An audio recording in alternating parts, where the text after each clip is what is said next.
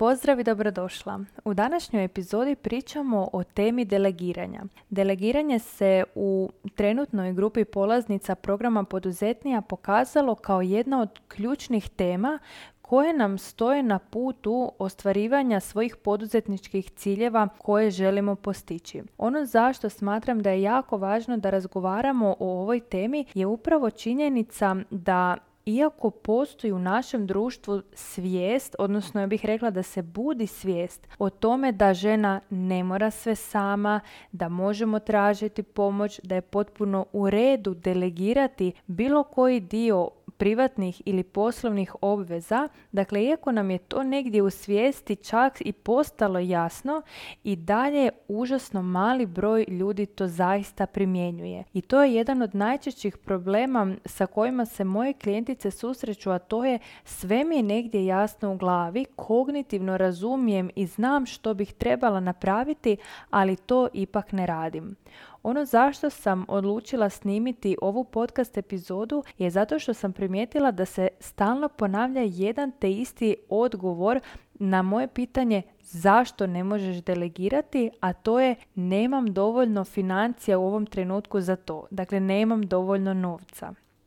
I taj jedan te isti odgovor zapravo jako lijepo prezentira kako naše društvo u globalu gleda na delegiranje i kakav je naš, ajmo reći, neki općeniti stav prema tome. Dakle, delegiranje smatramo na neki način luksuzom, odnosno nečime za čime posežemo onda kada imamo višak novca. I u tome leži jedna od najvećih zabluda kada je u pitanju poduzetništvo i skaliranje u biznisu. Zašto? Zato što je za poduzetnika najvrijednija valuta vrijeme, a ne novac. A delegiranje je alat kojim mijenjam novac za vrijeme. Dakle, ja doslovno novcem kupujem vrijeme.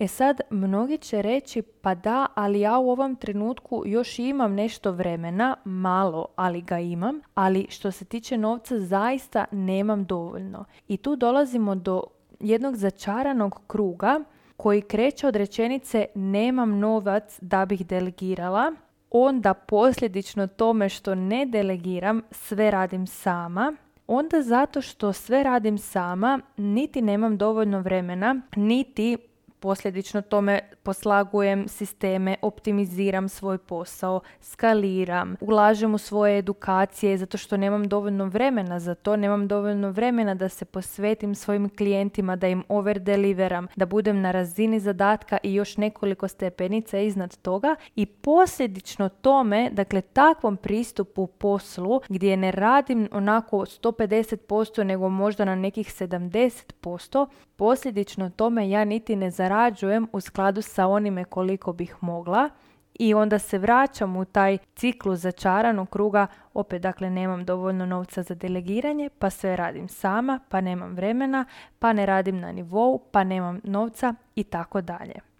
Ono što moramo kao poduzetnici razumjeti je da mi ukoliko nemamo dovoljno novca, to samo znači da još nismo postigli to da naš sat vrijedi dovoljno, odnosno onoliko koliko mi želimo i koliko su neki naši apetiti, standardi i ciljevi. Ukoliko tvoj sat vrijedi manje od onoga koliko bi voljela da vrijedi, to znači da ti pod hitno moraš početi delegirati kako bi oslobođeno vrijeme koristila da sebe dovedeš u to stanje kada kažem stanje, mislim na mindset i tvoju stručnost, da svoju cijenu sata možeš birati prema želji, a ne prema mogućnosti. Kada to kažem, želim s tobom podijeliti kako je to teklo kod mene. Ja sam također kao i svi u samom početku radila sve sama. Dakle, od istraživanja, od pisanja, od kreiranja vizuala, od postavljanja podcasta na sve podcast platforme i YouTube. I to je izgledalo tako da sam radila nekih desetak sati dnevno. Unatoč tome što sam ja radila jako puno, ja sam dolazila do određenog limita kada je u pitanju novac i jednostavno više od toga nisam mogla zarađivati zato što nisam imala više sati u danu. A u tom trenutku nisam niti mogla više naplatiti svoju uslugu jer su moji kapaciteti negdje bili u toj razini da sam jednostavno temeljem svojih kompetencija i rezultata koje sam znala da mogu obećati svojim klijenticama kreirala određenu cijenu koja nije bila ona koja je odgovarala na moje ambicije i moje ciljeve. Što sam ja u tom trenutku napravila? U tom trenutku, iako mi to tada nije bilo niti malo komforno, sam odlučila delegirati određene zadatke kako bih se ja maksimalno mogla dodatno posvetiti edukaciji. Zašto? Zato što što je moja glava bolja, pametnija, stručnija, mudrija, to ja mogu bolje riješiti, odnosno pomoći svom klijentu da riješi svoj problem. A što moj klijent brže, kvalitetnije i bolje može riješiti svoj problem, to ja svoju uslugu mogu naplatiti više. I takvim pristupom ulazimo u jedan novi začarani krug, ali je taj krug onaj u kojem nam je ugodno. A to znači radim sve manje, pa imam sve više vremena da se dodatno educiram, pa zato što se sve više educiram sam sve bolji mentor svojim klijenticama, one postižu bolje rezultate, a ja mogu podizati cijenu svoje usluge. I na taj način vrtim taj začarani krug gdje radim sve manje, zarađujem sve više, a moje klijentice sve brže dobivaju sve bolje rezultate. I u tom smislu možemo reći da je rečenica nemam novca da bih delegirala vrlo slična onoj nemam vremena ići autom pa ću prepješačiti neku dulju kilometražu.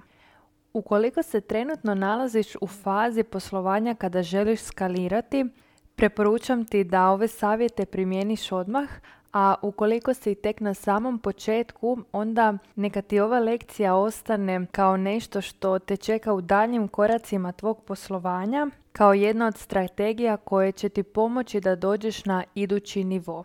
I za kraj imam jedan savjet za tebe koji će ti pomoći da prepoznaš svoje sabotirajuće misli u poduzetništvu, a to je da svaki puta kada započneš rečenicu sa nemam vremena za ili nemam novca za, primijetiš kako je to rečenica koja te zapravo priječi od upoznavanja sa svojim stvarnim problemom.